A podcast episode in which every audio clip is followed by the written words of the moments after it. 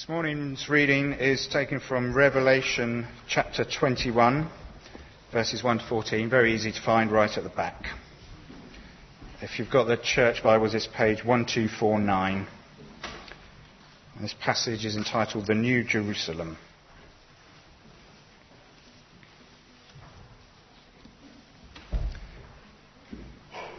Then I saw a new heaven and a new earth.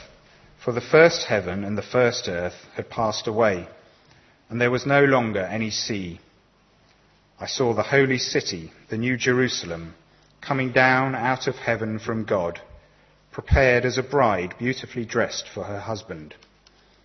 And I heard a loud voice from the throne saying, Now the dwelling of God is with men, and he will live with them. They will be his people, and God himself will be with them and be their God. He will wipe every tear from their eyes. There will be no more death, or mourning, or crying, or pain, for the old order of things has passed away. He who was seated on the throne said, I am making everything new. Then he said, Write this down, for these words are trustworthy and true. He said to me, It is done. I am the Alpha and the Omega, the beginning and the end. To him who is thirsty, I will give to drink without cost from the spring of the water of life. He who overcomes will inherit all this, and I will be his God, and he will be my son. But the cowardly, the unbelieving, the vile, the murderers, the sexually immoral, those who practice magic arts, the idolaters, and all liars, their place will be in the fiery lake of burning sulphur. This is the second death. One of the seven angels who had the seven bowls full of the seven last plagues came and said to me, Come, I will show you the bride, the wife of the Lamb. And he carried me away in the Spirit to a mountain great and high, and showed me the holy city, Jerusalem, coming down out of heaven from God. It shone with the glory of God, and its brilliance was like that of a very precious jewel, like a jasper, clear as crystal. It had a great high wall with twelve gates, and with twelve angels at the gates. On the gates were written the names of the twelve tribes of Israel. There were three gates on the east, three on the north, three on the south, and three on the west. The wall of the city had twelve foundations, and on them were the names of the twelve apostles of the Lamb.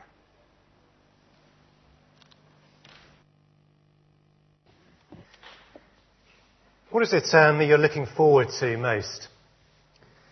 I'm sure there are a lot of things coming up which um, you might enjoy doing. Maybe a birthday party, anniversary party, maybe a wedding for a couple of people here, uh, a holiday, maybe a trip to the Olympics.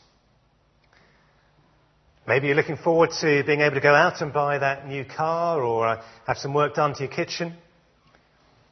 Some things just um, sort of creep up on us. You wake up in the morning and uh, you realise that uh, it's your anniversary and you've forgotten to get your husband or wife a card or present. But others will occupy your thoughts for weeks, for months, maybe even years. That day when sometime in the future you'll get married. The day when your mortgage is paid off. The day when you retire. The day when you're signed off by your doctor as being back to full health. What we look forward to reveals often what is most important to us.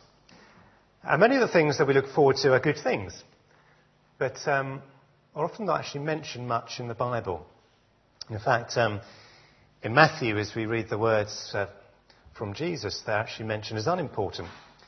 This is what Jesus says No one knows about that day or hour, not even the angels in heaven, nor the Son but only the Father. As it was in the days of Noah, so it will be at the coming of the Son of Man. For in the days before the flood, people were eating and drinking, marrying, giving in marriage, up to the day Noah entered the ark, and they knew nothing about what would happen until the flood came and took them all away. That is how it will be at the coming of the Son of Man. People were so focused on the things of this earth that they'd ignored the things of God. Now we've come to the end of our series in uh, 2 Peter. Finally, you might say, and in this last passage, you'd like to turn to 2 Peter 3, in just three times, in just a few verses, it occurs this phrase, to look forward to. Let's um, start reading at verse 11 of chapter 3 of 2 Peter, 1224 in the church Bibles. It says this Since everything will be destroyed in this way, what kind of people ought you to be? You ought to live holy and godly lives as you look forward to the day of God and speed its coming. That day will bring about the destruction of the heavens by fire, and the elements will melt in the heat. But in keeping with his promise, we are looking forward to a new heaven and a new earth, the home of righteousness. So then, dear friends, since you are looking forward to this, make every effort to be found spotless, blameless, and at peace with him. And so there are two questions I'd like to address this morning. The first of those is, what exactly should we be looking forward to? What is it that we should be looking forward to? And secondly, if we are looking forward to it, what difference should it make to our daily lives? What difference should it make to our daily lives?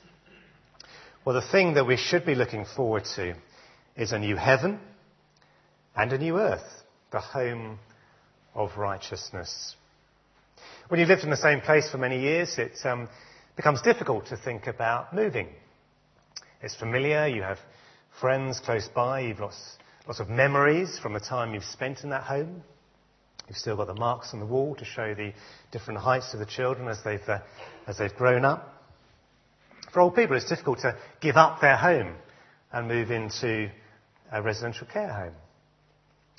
But sometimes it's only when we, we move that we see the limitations of our previous home. Our eyes are open to a whole new world of opportunities.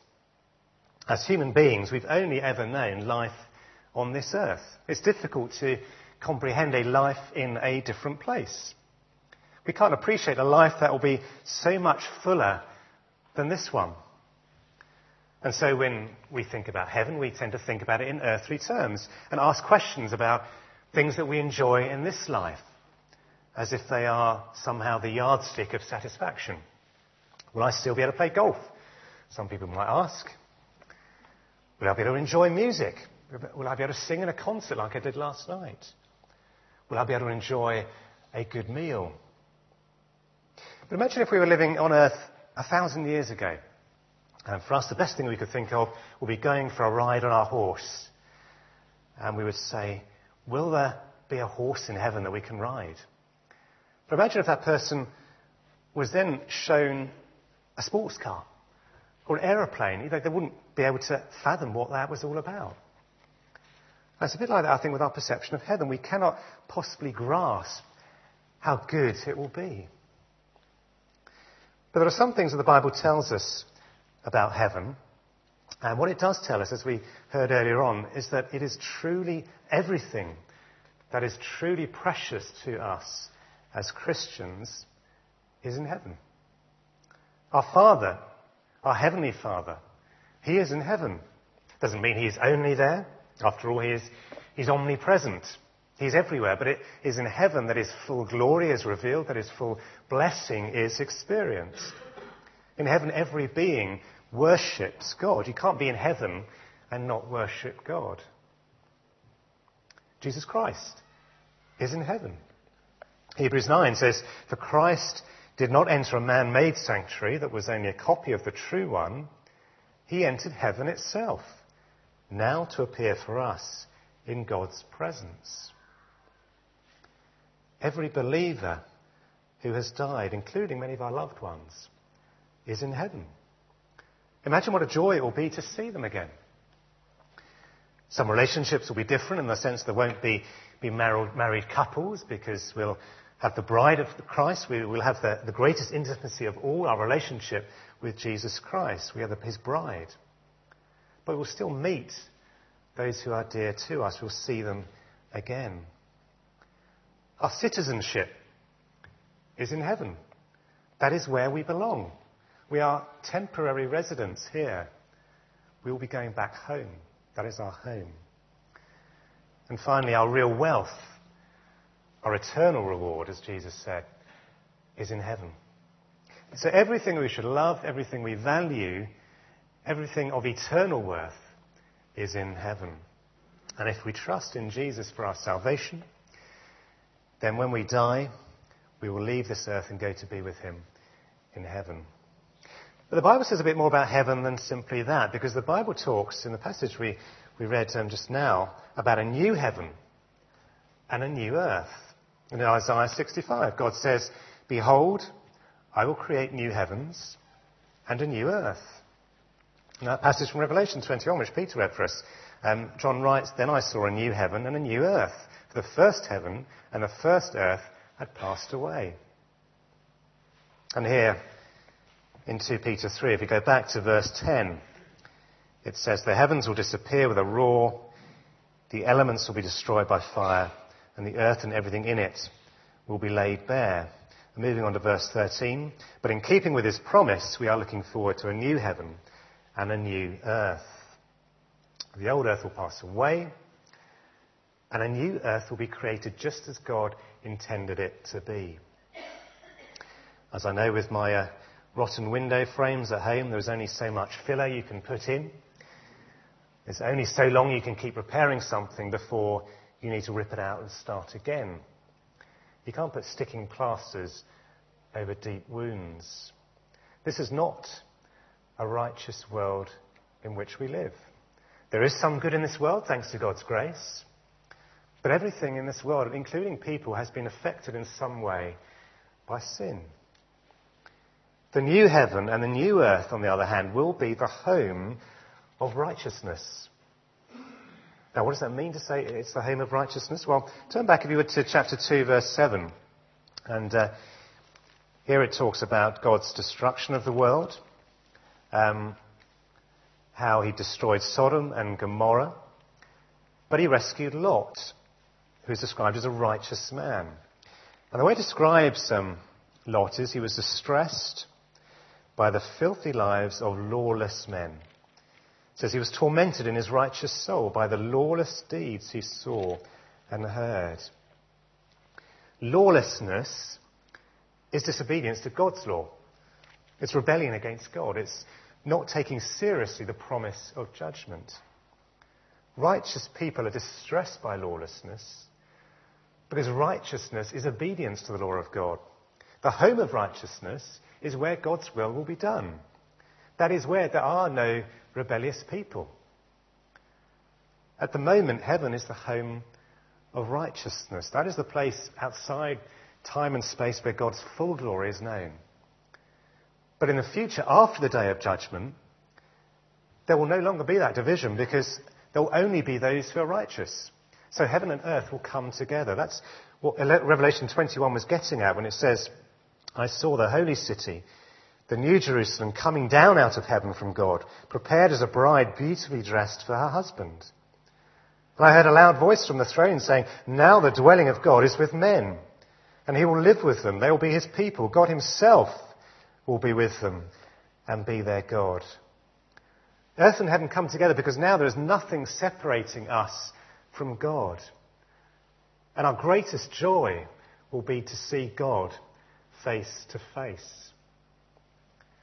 Now, what does that mean to see God face to face? Obviously, God doesn't have a human face.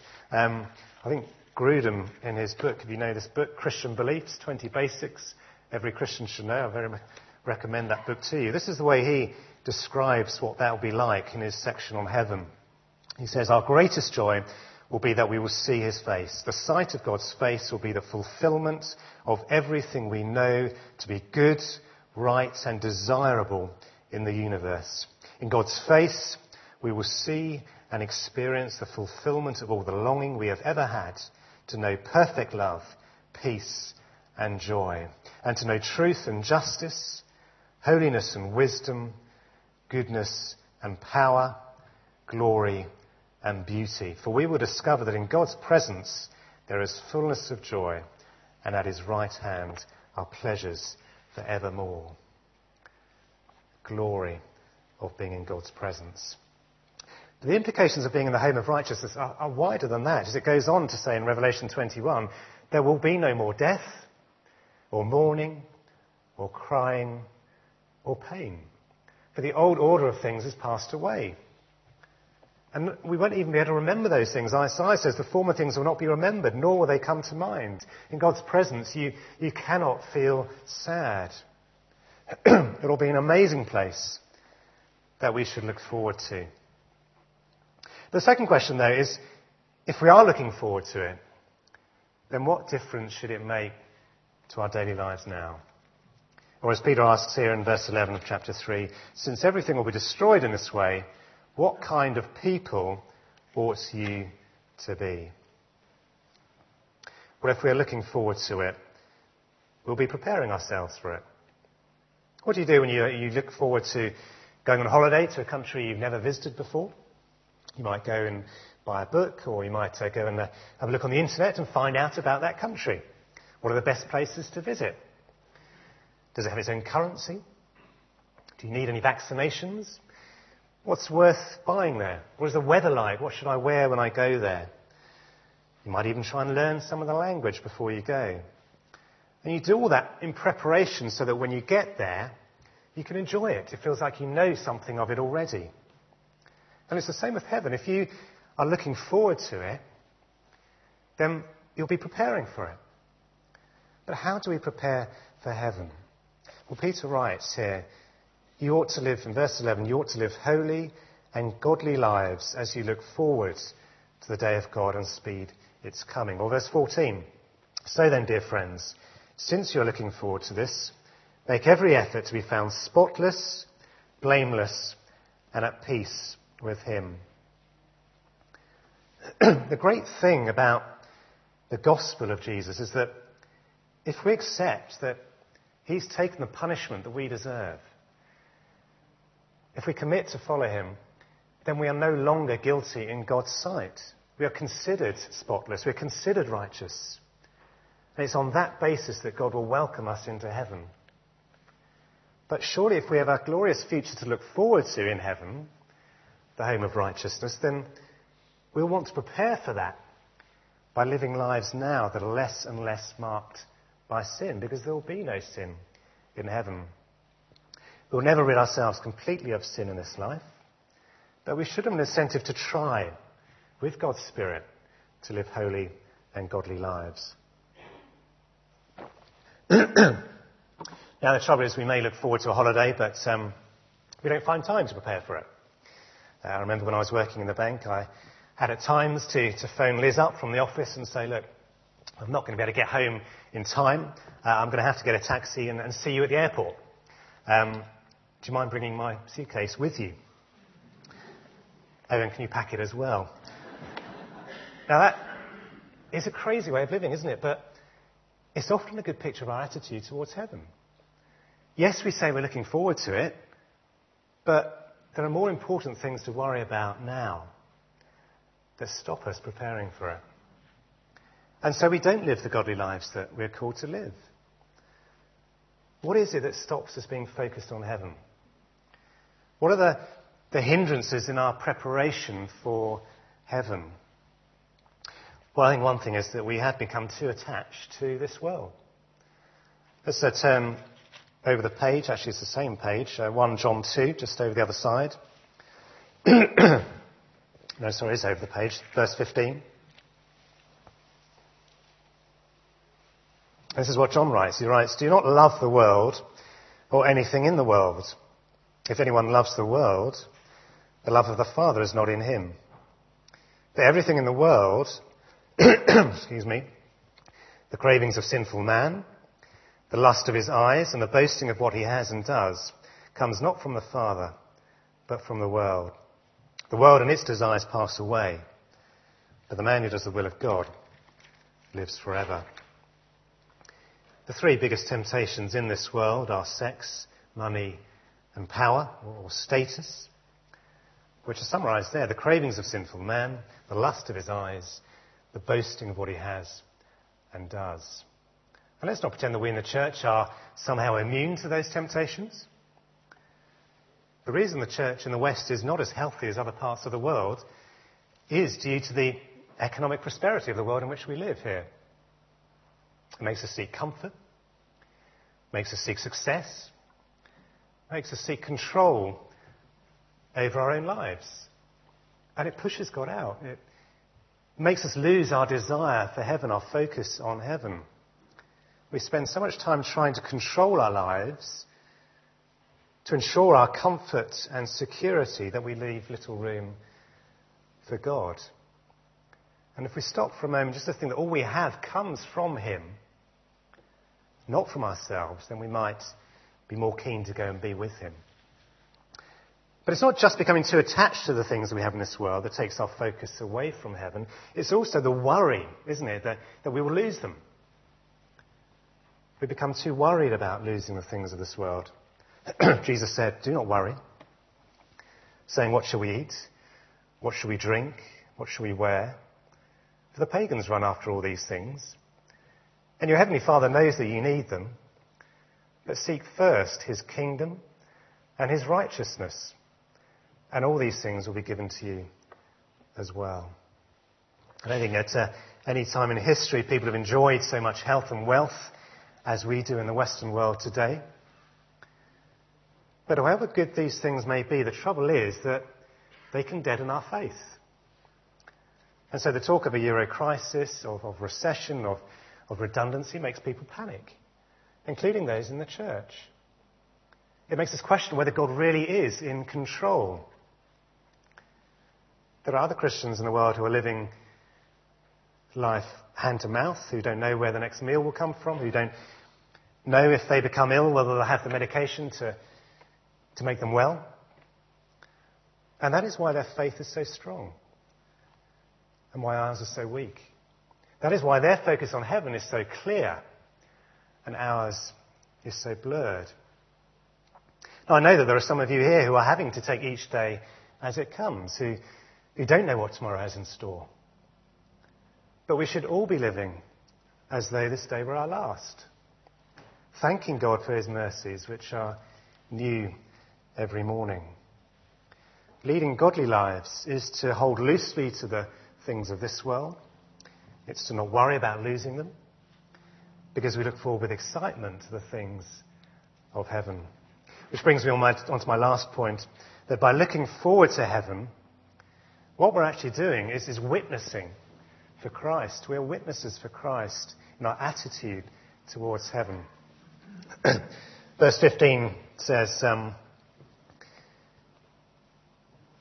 having said, making every effort to be found spotless, blameless, and at peace with him, Paul goes on, bear in mind that our Lord's patience means salvation. Now, the reason the Lord is delaying his coming is explained back in verse 9, if you turn back there. It says he doesn't want any to perish, but all, everyone to come to repentance. He's only putting up with all the wickedness, all the rebellion, in this world that people may come to repentance. And if that is why God delays his coming, because he wants people to come to repentance, then that should be a priority for us as we live out our daily lives. And you're probably expecting me at this point to say, well, therefore we should go and tell others about Jesus, which, yes, we should do. But it's more than that, isn't it? Because one of the most powerful ways in which we can point other people to Jesus Christ is in our attitude to heaven. If people see that we are just focused on this world, just like anybody else, if we are just as worried about the cares of this world as anybody else, then they won't think that there's anything exciting about heaven, about knowing Christ. They'll think, well, what difference does his or her faith make to them? When it comes to our use of money and time, if people see that we just spend it on the things of this world because we want to get all we can out of this world, then they'll think, well, what difference does it make? But if we're spending it on others, as we're storing up treasures in heaven, as we give thanks to God for all that we have, acknowledging it comes from Him, then that will have a real impact on people. When it comes to the struggles of this world, which we can be open and honest about, we don't need to hide those struggles that pain, But does it come through an inner peace, a, a strength because we know that God is in control of our situation? In the words of the hymn that we shall be singing later, when peace like a river attends all my way, when sorrows like sea billows roll, whatever my path, you have taught me to say, it is well, it is well with my soul. Do we make clear that when the time comes, that we are looking forward to going home to be with the Lord? As the Apostle Paul wrote in his letter to the Corinthians, we would prefer to be away from the body and at home with the Lord. It was Paul's concern for others that um, gave him a desire to continue in this life. But his preference was to be at home with the Lord. On Thursday was the funeral of uh, Judy Hewer's mum, Vi, who will be known to, to many of you here. She was one who was able to, to look forward to being with the Lord, who was able to tell others not to grieve as those who have no hope, but to rejoice in where she was going. If we are believers here this morning, can we honestly say that we would prefer to be at home with the Lord?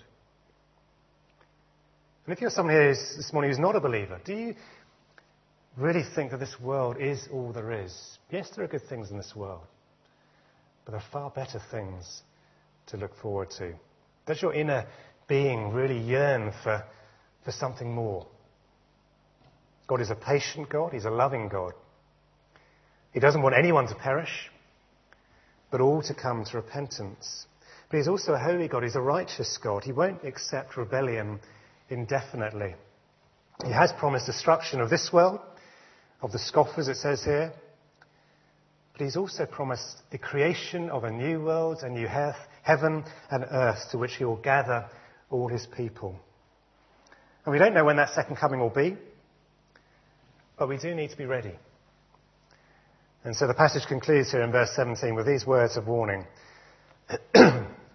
Therefore, dear friends, since you already know this, be on your guard, so that you may not be carried away by the error of lawless men and fall from your secure position, but grow in the grace and knowledge of our Lord and Saviour Jesus Christ. To him be glory both now and forever.